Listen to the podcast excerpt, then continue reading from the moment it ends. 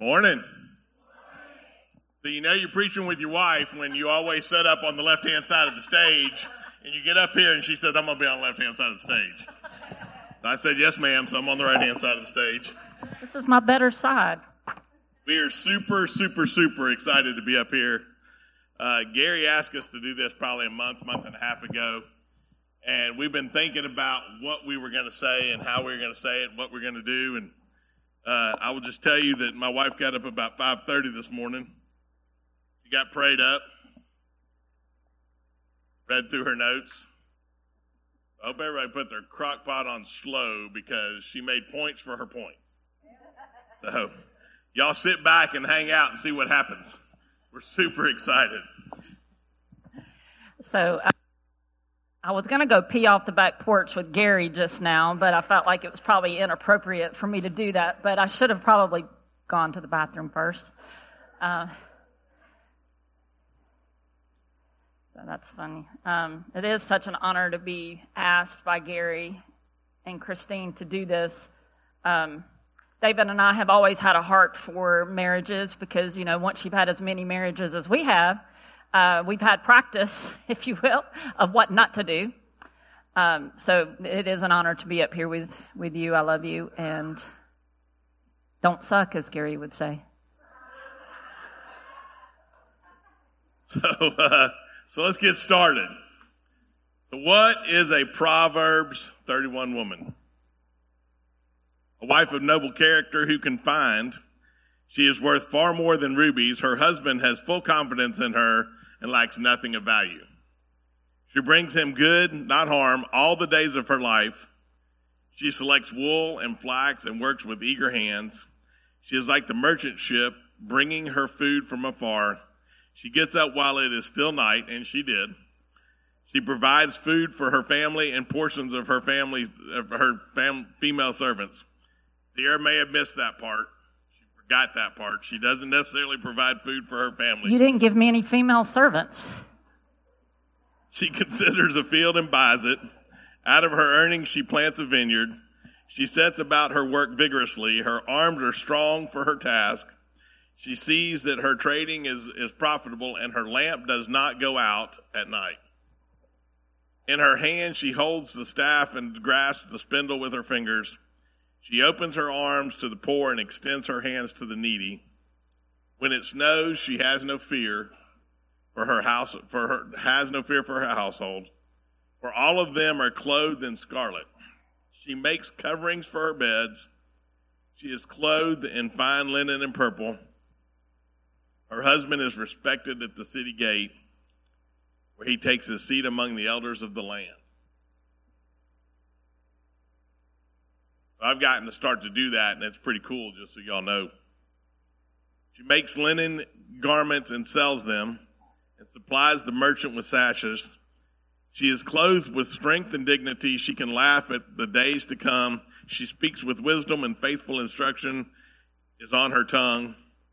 She watches over the affairs of her household and does not eat the bread of idleness.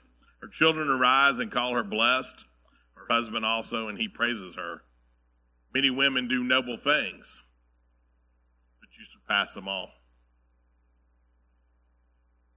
That's a cool place to be right there. Isn't that a woman? Think about that, men. Isn't that a woman? For this sermon, though, I brought out, I saw a couple of things I wanted to talk about. So her husband has full confidence in her and lacks nothing of value. That's who Sierra is.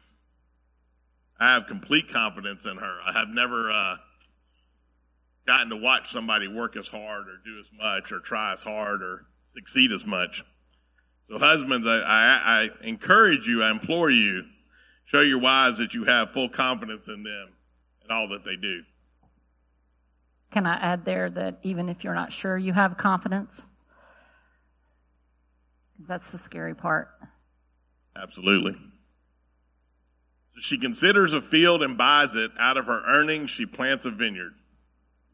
See, she does real estate.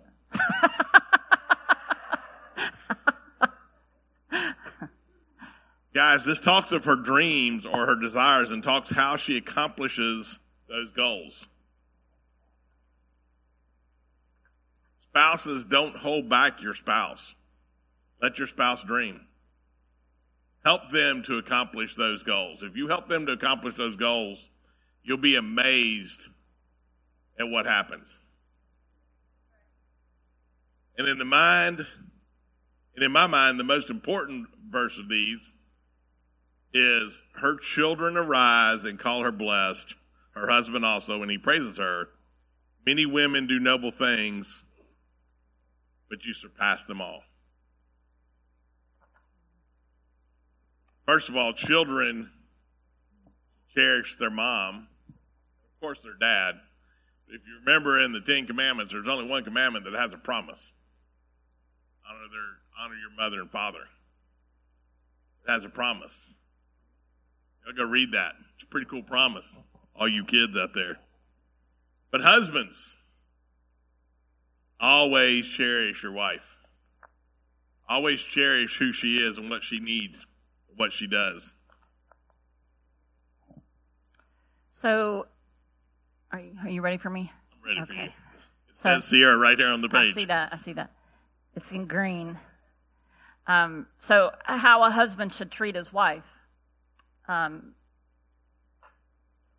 Ephesians five twenty one through thirty one. I think it, this is the NIV version. Uh, submit to one another out of reverence for Christ.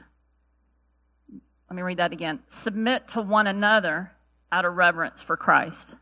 Wives, submit yourselves to your own husbands, not your neighbor, not somebody else's husband, your own husbands, as you do the Lord.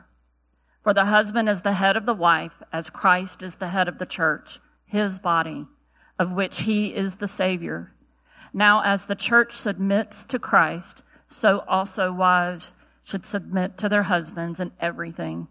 Husbands, love your wives, just as Christ loved the church and gave himself up for her to make her holy, cleansing her by the washing with water through the word, and to present her to himself as a radiant church, without stain or wrinkle or any other blemish, excuse me, but holy and blameless.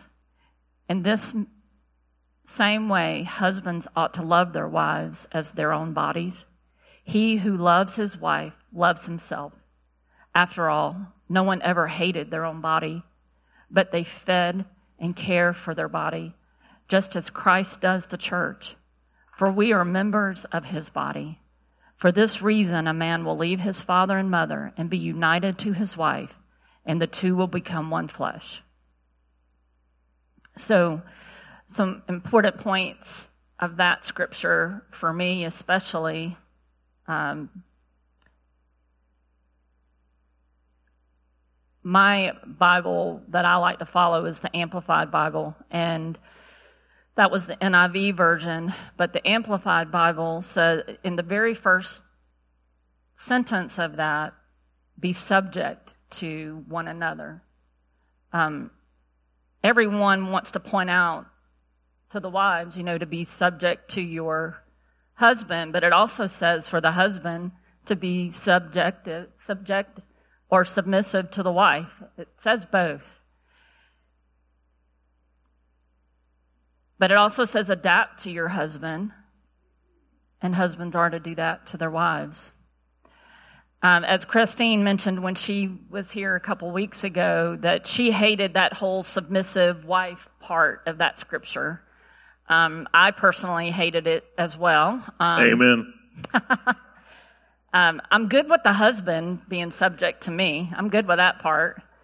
Um, wasn't so good with me having to be subject to him, especially when I'd been around a mountain or two and it didn't feel good to be that be that person for that husband at that time, um, because it was, you know, used up and taken advantage of and not cherished, if you will, is the best way I can put it.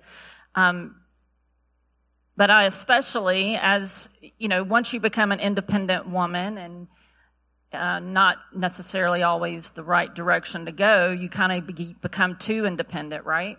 And then when you finally meet uh, the husband that God has promised you, um, your flesh gets in the way, and you can be a little rebellious.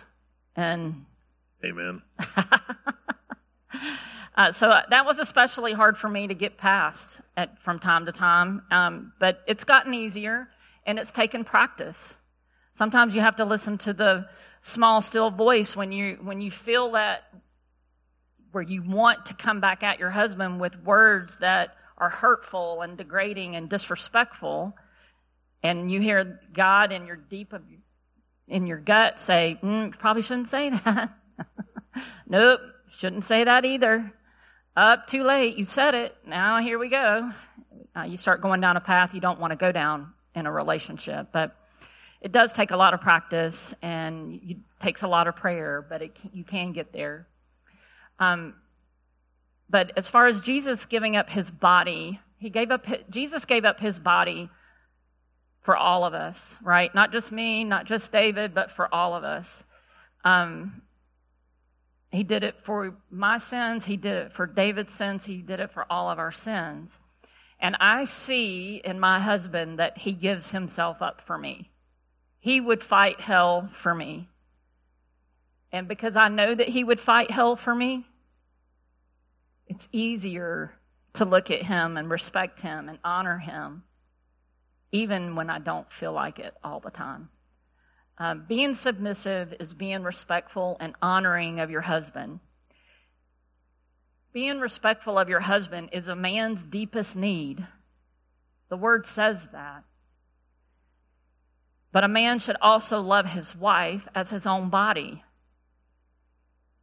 That is her deepest need. Have you ever seen a man hate himself? I mean, if a man if a man doesn't love himself, I mean, they they love themselves more than anything else, right? Um, so how would you treat him if he loved you like he loved himself? Um, going back to a man's deepest need is respect, and a woman's deepest need is security and love. That's why the word tells men to love their wives. Wives, do you truly respect your husbands? Husbands, do you truly love and protect your wives? And giving them security. I mean, it's their deepest need. Your turn. It's in blue. It says David right there. So think about this. So you got a Proverbs 31 woman that meets an Ephesians 5 man. Think about that. There's not a whole lot that they can't do and they can't take. They can't undertake and can't win. So I definitely implore you think about that in your marriages and in your relationships if you have a Proverbs 31 woman and an Ephesians 5 man, you can accomplish just about anything. Question though becomes how do you do that? How do you grow? How do you how do you dream? How do you achieve your desires, her desires and their desires as a couple and how do you remain your individual selves?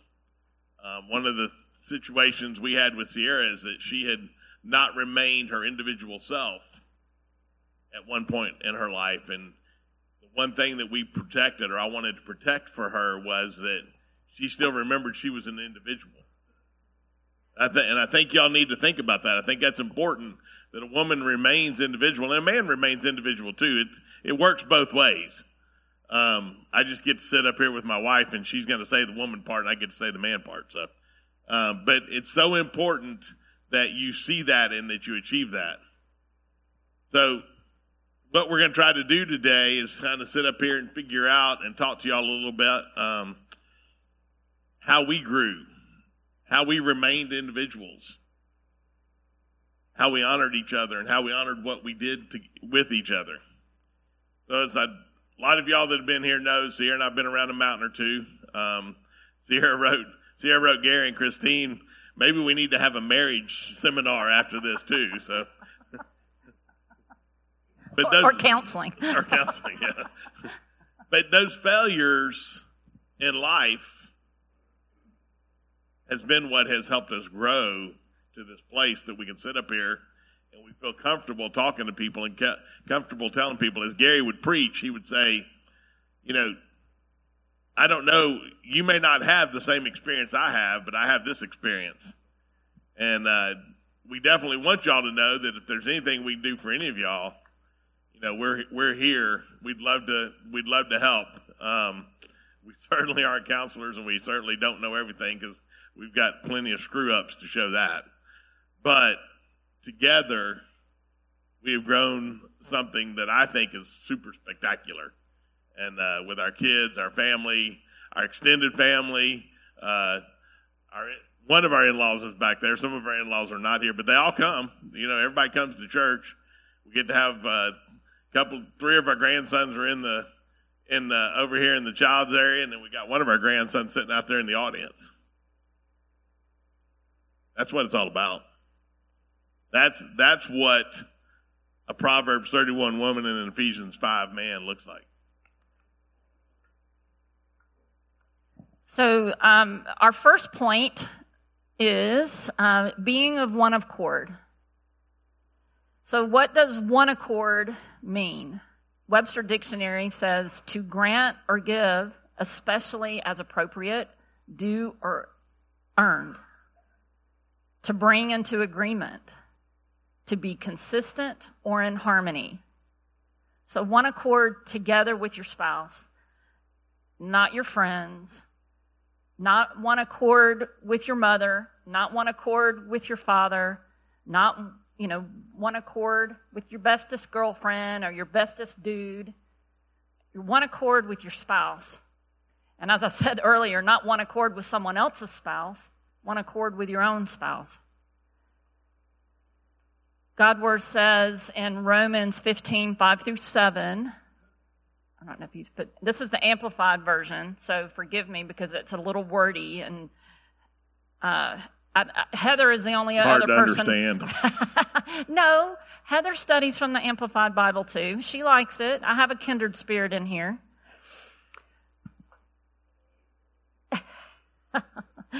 You're not supposed to whisper.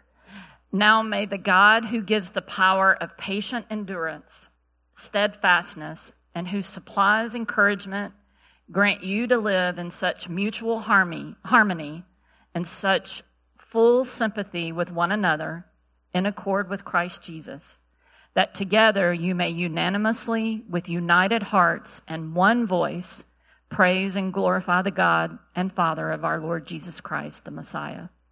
Welcome and receive to your hearts one another. Then, even as Christ has welcomed and received you for the glory of God. Mutual harmony, full sympathy with one another, united hearts, one voice, one another. So there is give and take in accord. It's not only one sided, it's not where one spouse always gets their way and the other spouse always gives in to that one spouse. It's compromise. And that's what full sympathy means. David asked me, he said, Full sympathy? we were talking about that. He goes, I didn't think that she got any of that. Uh huh. God was handing out sympathy and mercy. I think she wasn't there that day. well, there's truth to that. But Full sympathy means I consider you and what your desires are, not just my own. So I may not be sympathetic to you, but I do at least consider consider your thoughts and what your heart's desires are. Now Xander said don't get out of the screen. Well, Xander doesn't know there's lightning coming, so I'm going to stand over here. well, I'm definitely keeping my feet up on the stool in case it gets full over here. So, our second point today is two are better than one. So, in Ecclesiastes 4 9 through 12, it says, Two are better than one because they have a good return for their labor. If either of them falls down, one can help the other up. Y'all hear that? If either of them falls down, one can help the other up. But pity anyone who falls and has no one to help them up. Also, if two lie down together, they will keep warm. But how can one keep warm alone? Though one may be overpowered, two can defend themselves. A cord of three strands is not quickly broken. So the coolest part to me about that is uh, that was mine and Sierra's marriage vows, basically, and everything that we have built and how we built it has been around three cords. Um, two are definitely stronger than one. And I think everybody already realizes this, but y'all realize what that third one is. Cord of three is not easily broken. Men, love your wives as Jesus loves the church. Women, submit to your husbands as the spiritual leader of your home. And that third cord, Jesus, will honor this in all your hopes and dreams. This will give you the cord of three. This will give you that unbreakable cord. I feel bad. I was going to bring our three cords from our wedding. We have displayed, and I'm so I apologize. I didn't bring it. Thinking through today's sermon and, and a Proverbs 31 woman. So I was super blessed when I met Sierra because way before David got there, she had already started to be a Proverbs 31 woman. She's owned several of her own businesses She's helped several people grow their businesses. She provided for two children with little or no support. She had her own house. She had her own Harley, too, guys. Um, so I was super blessed when I met Sierra. But the one thing that was missing for her and missing for me is that until we met, until we started a real relationship, neither one of us had actually been equally yoked. That's super, super important to growth because you're growing together and you understand what you're growing. You understand what three cords looks like, not just two.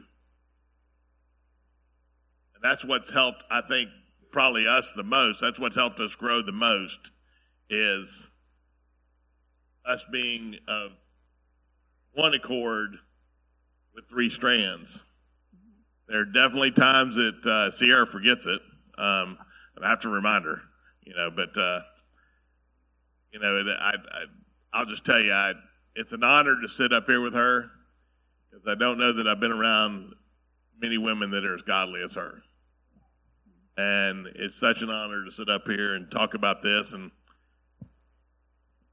hear what she has to say because I promise you, she got up at five o'clock this morning. She prayed. She started writing down new points for her points. But that's how important it is to her. It's green now. Well, you got me a little choked up, so hold on a second. Um, All right, I can talk more. Don't worry about that. no, it doesn't mean to talk. Um, so, and I appreciate you giving me um, a lot of accolades, but I wasn't very, a very good wife before. So being a good wife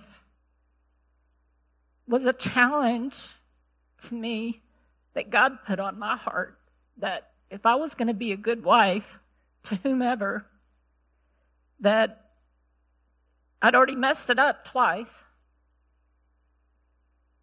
I'd already tried to do it on my own because I didn't need a man then, right? I didn't know how to be a good wife. I didn't have a great role model. My mother was single. She didn't have a great marriage.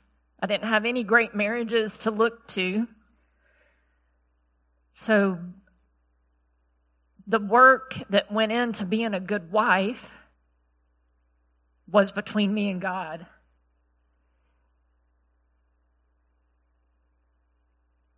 But it took a good man to help me with that. And it's easy to be a good wife when you're with a good man.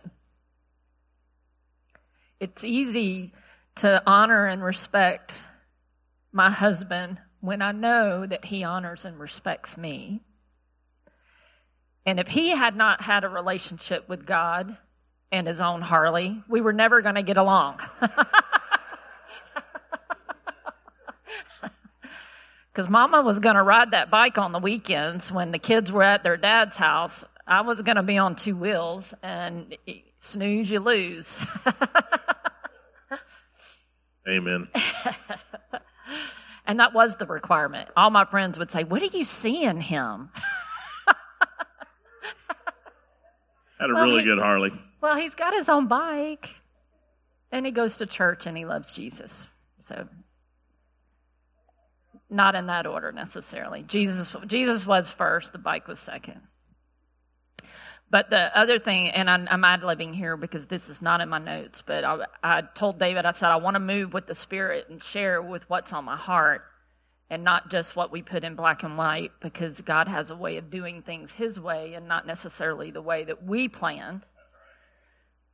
But, um, you know, I just wanted to say that I appreciate who you are in this world. And for me, some things that I, I started paying attention once you've been around a mountain or two and seeing what, how you don't want to live your life, you start paying t- attention to the th- things that you do want to see in your life.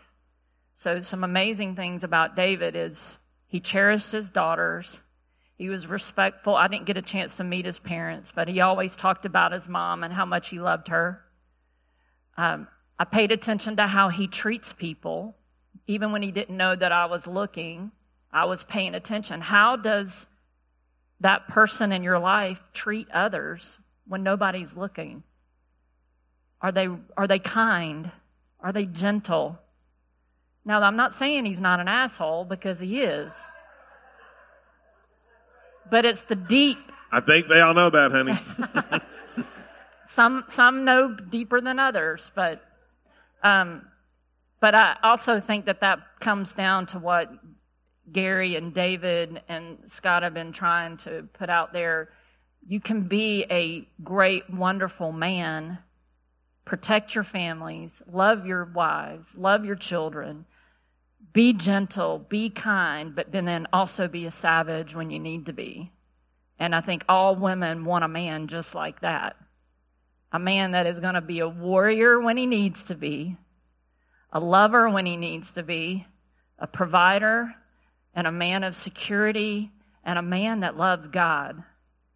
That's what every woman looks for. So, men out there, if you don't have a woman in your life, start being those things, and, and God will bring forth the woman that He's handpicked for you. But anyway, I got off on a tangent. Didn't mean to do that. But um, so our point three, Xander, point three, dreaming together. Okay, so this is pretty awesome. And this is the part that I'm going to try to hold back, but I'm not because it's also the part that God kept giving me information for. But um, so, you know, when you make it through the first two points, you know, dreaming together should be easy, right? Because now God's brought you together and, oh, everything should be as Gary would say, unicorns, farting bubbles, and you're happily ever after. Well, it's hard work to dream together. It's hard. Um, especially if your dreams are different. You know, you're two different people, and God's placed a dream and a hope and a desire in your heart. But you're still two different people. So, how do you do it together? How do you do it in one accord? Um, you know, putting God first, first of all, is the first thing you have to do. You have to you have to believe that what God has put on your heart is the way God wants it to go. We all have we all can get selfish, but um, coming together in one accord. I've kind of got off my notes here, so I'm just going to turn the page. um, so they're not always in order. Dreaming together, two are better than one to one accord. It's all interchangeable. Doesn't have to necessarily be in that order. But dreaming together and growing together is the sweet spot of love, I think. It's the sweet spot of life. But it's a give and take. So, in sharing your hopes and dreams and your desires with your spouse,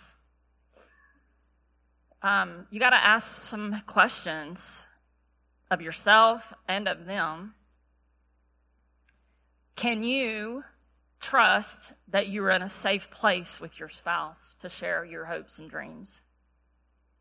Can your spouse trust you with their hopes and dreams?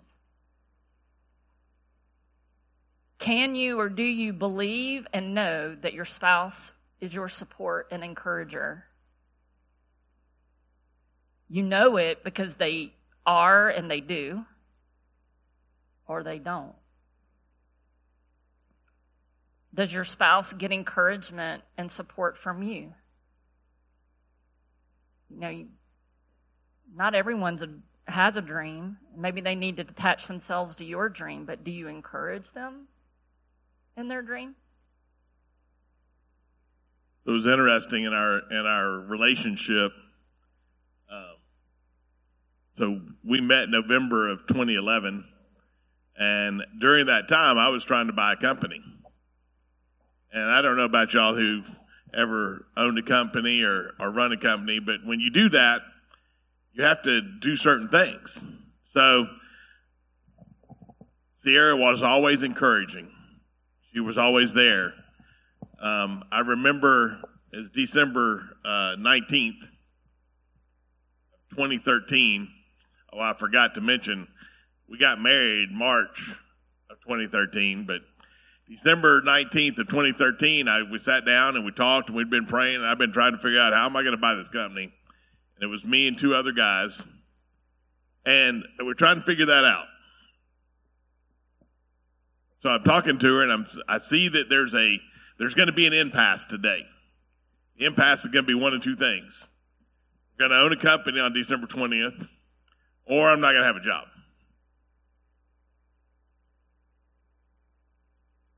She prayed with me. And we sat there and we talked about it.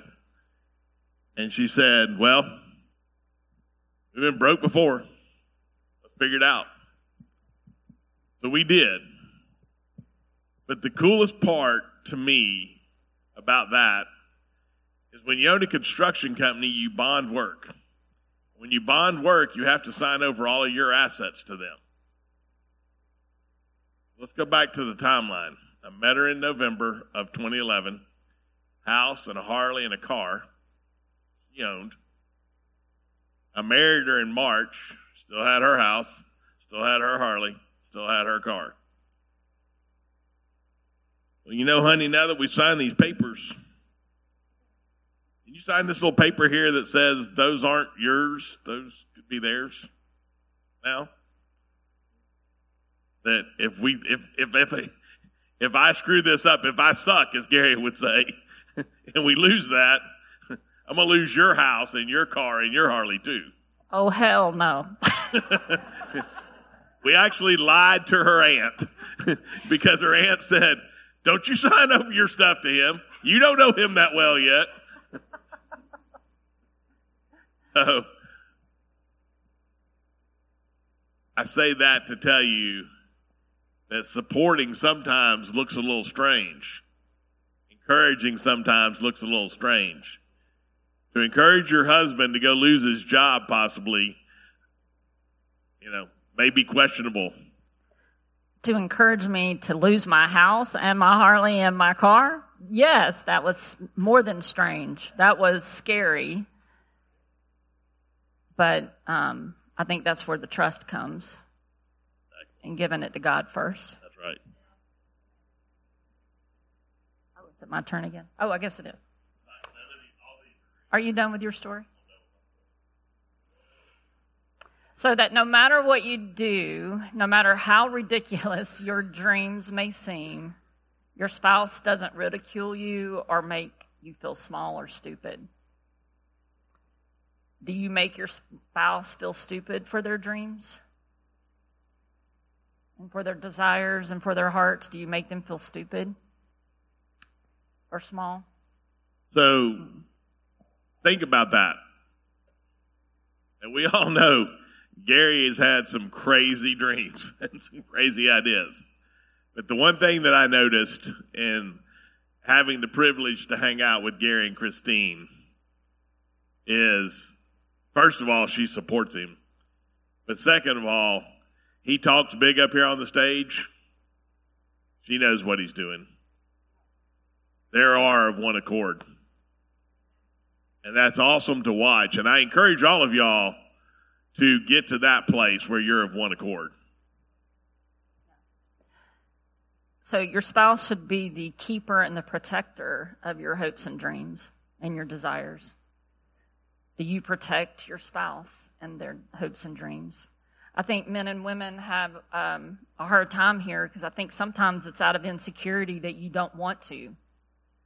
It's you're not sure, and I will say it was not easy taking on, you know, what David was getting ready to do. I thought he was just going to buy a company and we were going to be all great. Well, then it became a sacrifice for me too. Then, right? So um, I think it's important that even if you don't completely, fully understand everything that your spouse is trying to do, do you still encourage them? Do you still protect what it is that they're sharing with you? Um, are you the keeper? Do you cover your spouse's sin? That's a hard one. Um, you know, rem, you, you got to remember in God's word it says love covers a multitude of sin and or bad idea. I'm not so sure that the bad idea is in the word, but sometimes you have to cover your spouse's bad idea that kind of went down the tubes a little bit, that tanked maybe. But do you still love your spouse enough to protect that? Protect that choice and that decision that they made. Um,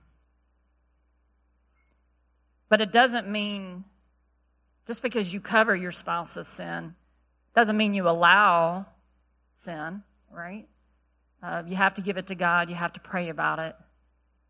Uh, you, and, and you don't go around giving it, giving that to your friends and to your family. You don't go around bashing your spouse to everybody else that'll listen. Um, it doesn't show. It doesn't. That's not protecting them. Um, so, in the private moments of sharing with your spouse, that's trust and safety. You need trust and safety with, with who your spouse is so their, their dream can grow. Um, that those are the watering times. That's the nurturing time with your spouse is share, allowing them to say what it is they need to say there. Are you a place that your spouse can go to for refuge and if they're thirsty? Are you like Christ to your spouse? Now that's hard. Um, but we're all called to be like Christ. Now, we're not going to be perfect. Uh oh, getting closer to being Gary here without my flip flop on, but um, we're all called to be like Christ. Strive for the mark to be like Christ. Perfect? No, he was the only one perfect.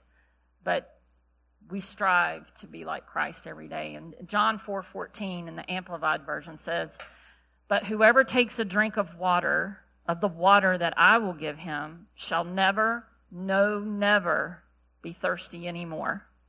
But the water that I will give him shall become a spring of water welling up, flowing, bubbling continually within within him unto eternal life. So if you give your spouse a refreshing refuge, just imagine what will bubble up in them. So, an awesome thing is my husband heard me. He heard me in my dreams, just like I heard him. Now, he says I don't listen to him, but at least I hear, heard him and what he was wanting to do. Um, and I think that's awesome. But the other thing that David did for me is he actually helped me to open the doors to what it was that I was wanting to do. Um, he wasn't just a bystander. He wasn't saying, hey, you just go do it. No, he actually helped me. Uh, of course, I had to do my part first. I had to move toward that goal of making a difference. I say this to my kids all the time. I'm glad to hear all these great grandiose ideas you have, but you've got to take the first step if you want me to help you. You've got to be the one that to make an effort. Um, but also, David nudged me too, and you just and he nudged me to do. Sometimes your spouse can see something in you you don't see. Your spouse can see that you are greater than you think you are. You are greater than you've been told before.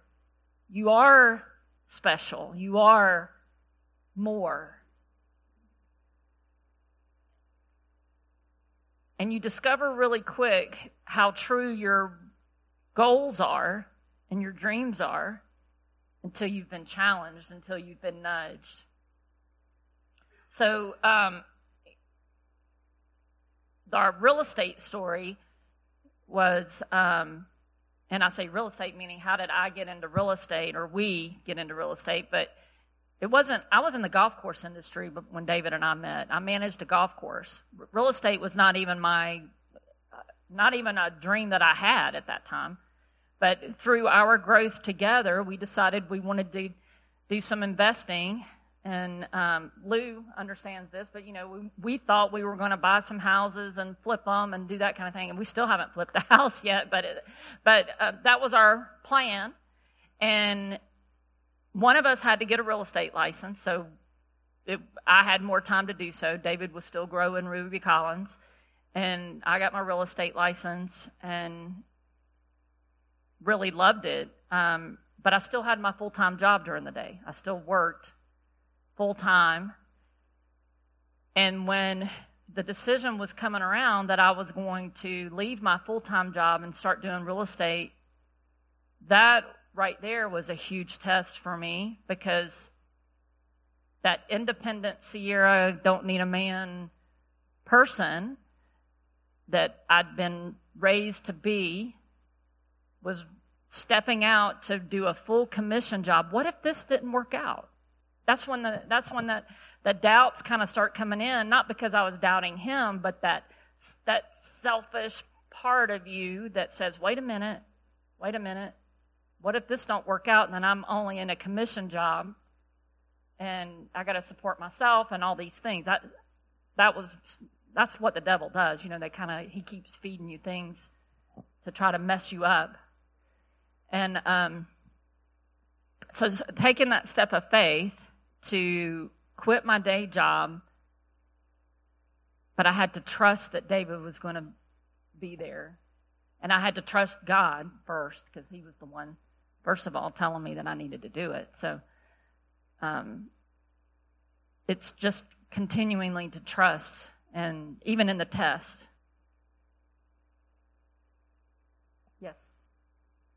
So the thing that Gary talks about in Facebook and, and up here sometimes and to other people. And the thing that you got to think about so, parts of the story Sierra left out was first of all, she's working 40 hours a week, plus she was bartending on Thursday nights at that time.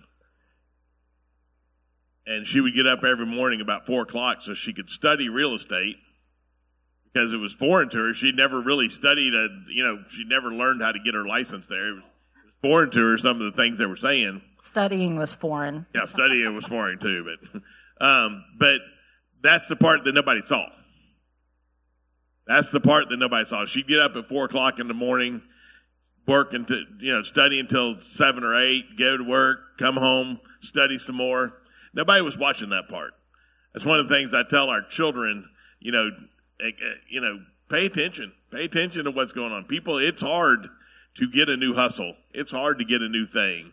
It takes a lot of work. And that's a, you know, it's important for spouses to support their spouse during that time. That's one of the most important times. Her leaving her job and becoming a full time realtor and being on commissions, that wasn't really the hard part. The hard part was all the work that she put in and all the energy she put in to get there. Wasn't the hard part for me anyway. I knew that we were going to be okay. Um, so you've got to support that part too. And sometimes that's a huge sacrifice. You know, she would literally study until 10 or 11 o'clock every night. And she'd get up early every morning. She gets up early every morning anyway. I don't know why would anybody would do that, but anyway. Um, but she does. And, and that's the huge part for the, for that to me is to watch how much she desired that. And when she got involved and she got engrossed in it, it was like, y'all step back and find out. Y'all, y'all hold on to your hats. Something's getting ready to happen. But uh, the most important thing for me on my side, even during the studying and getting up early in the morning and staying up late at night, was that you believed in me. You never said that I couldn't. And I probably couldn't have if I'd left my if I was left to my own thoughts and my own ways of doing things, my normal habits was to always put myself down and to not believe that I could actually do what it was that I was trying to do. So, um, you believing in me was very important.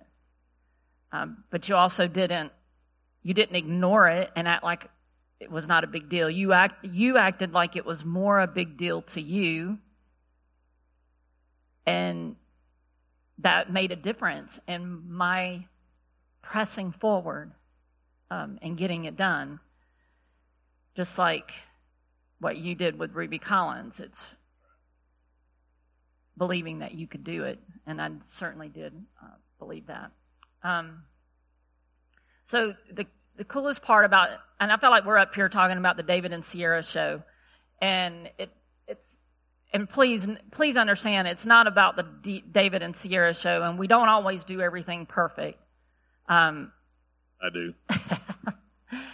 we don't do everything perfect, but one thing that we want you to realize is that if it wasn't God first in our lives, individually and together as a couple, we could not have accomplished an iota, a thimbleful of what we had desired and hoped.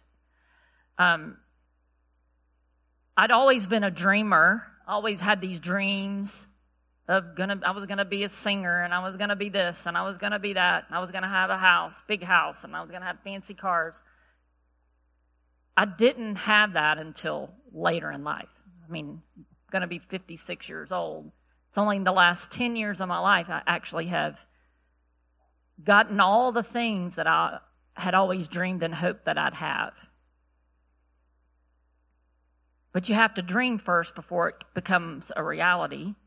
You have to believe in yourself first, or at least someone else believe in you before it become a reality. Um, but you also have to move toward it. It doesn't just fall out of the sky and land on you either. You have to implement what it is that God's telling you to do.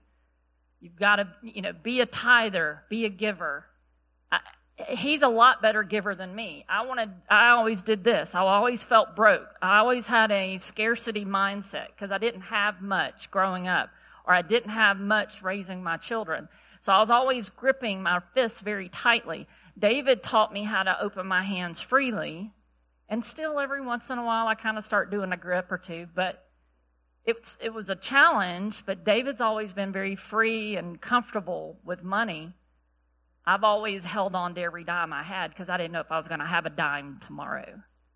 So, turning those dreams and becoming implementers in those dreams, that's why God brings you together so you can be the better of what the other person needs. Wouldn't you agree? So, you know, as you dream,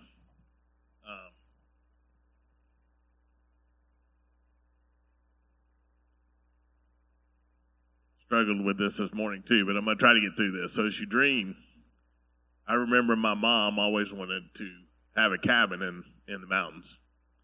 And my mom and dad bought a piece of land at Talking Rock, probably 25 years old.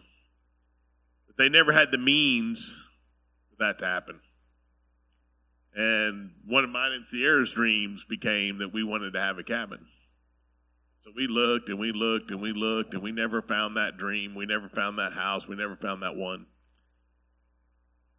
Sierra was at a conference at Brasstown Bald Come home, you got to go through Ellijay. I called her. I said, "Hey, there is a cool cabin. I need you to go look at." Nah, I'm not going. I don't want to go. I've been up here all week. I'm not going down there. But it's really cool. No, I'm not going. Okay. So luckily, one of her customers that she loves and respects and really enjoys being with is going to pay me. Ask her to stop near the same place that I wanted her to stop. But the coolest thing about our cabin is when she walked through the doors, started crying. Because it was of God that He was going to let us use his money to have that cabin so that we can bless others and let others go up there and others hang out. And we can have our family up there. Two years ago, we got to have Thanksgiving. We had 45 people up there. We had all the tables out there in front of the cabin. The creek was right beside us.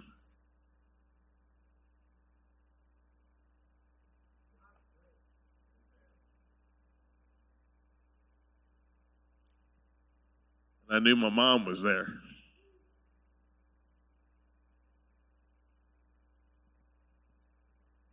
That's what really dreaming is. That's what dreaming's all about right there. but you got me all teared up. Um, yeah, that was a God thing for sure.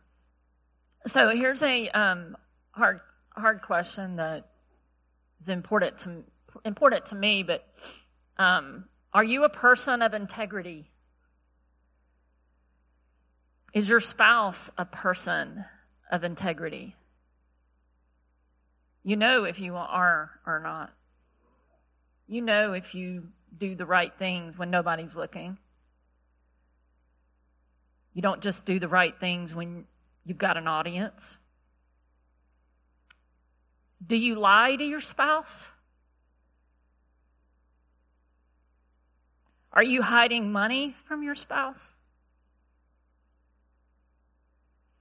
Are you lying about shopping? Oh, I've had I've had this outfit for years now. Honey, I just saw it for the first time. I've had this handbag for months. You gave me this handbag for Christmas. You don't remember?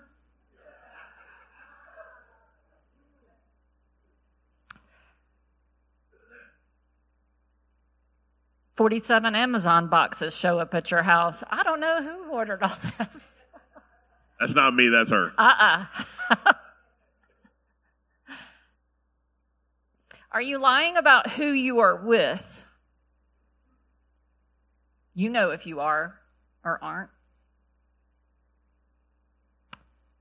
Are you lying about where you've been? Were you somewhere on Friday night that you told your spouse you were somewhere else? You're sowing seeds of integrity or their lack thereof. Whether your spouse ever finds out or not, you're creating that environment of, you know what you're creating. Are you planning? This is one of my favorite ones. Are you planning a girls' trip or a hunting trip or a golf trip so you can act single? When nobody else is around? When your spouse is not around? Are you sowing seeds? Technically being married? We were just in Vegas last week at a conference, and one of the young men that are that's an agent in our brokerage, um, cute as a button, and he had on these black I mean, these gold shiny pants, boy, and he kept shaking his moneymaker all over the dance floor. And all the women were coming up to him, and, and he'd say, I'm married. And, and the girl, Well, I'm technically married. Okay. Are you a little bit pregnant? No. Are you a little bit married? No. You either are or you aren't.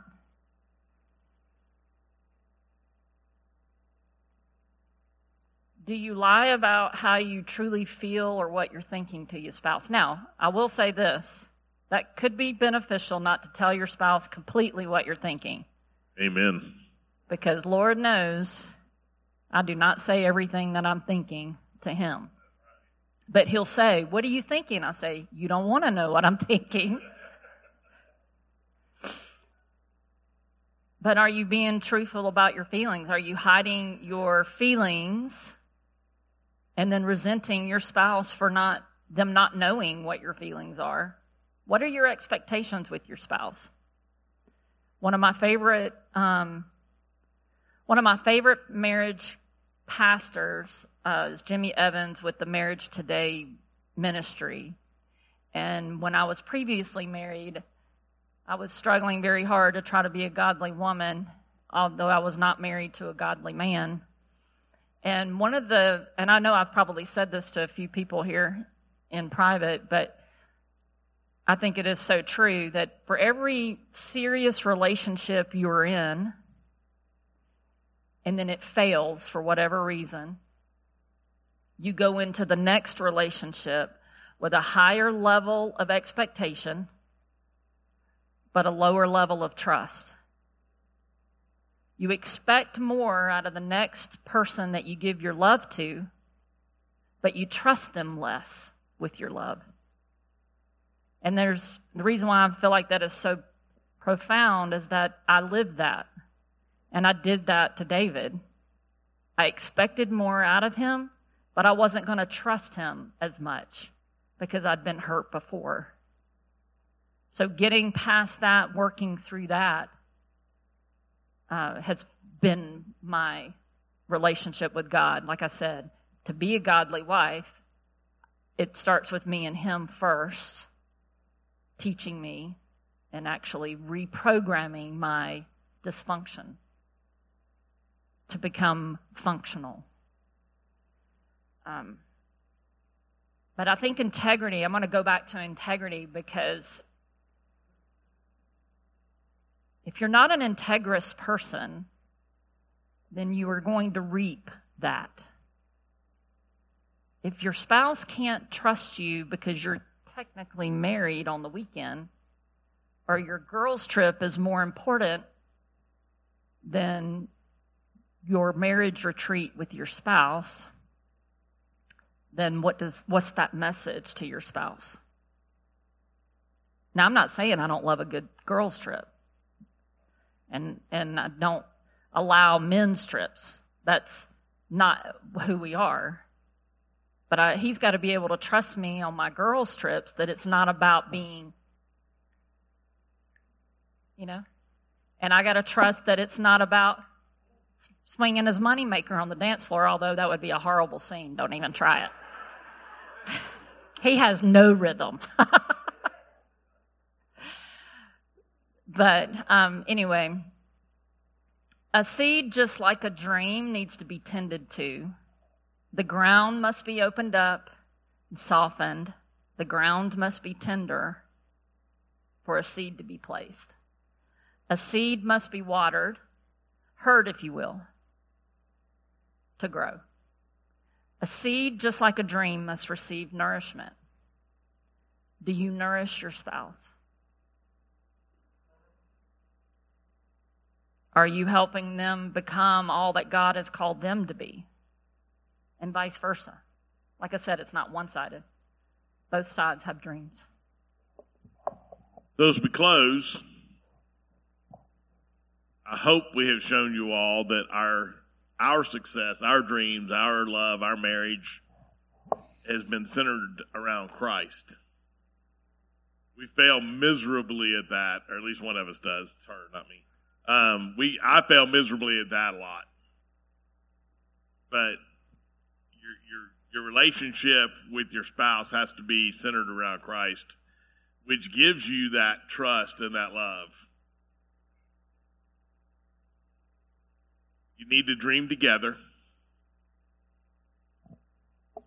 Each of you need to treat each the other as an individual.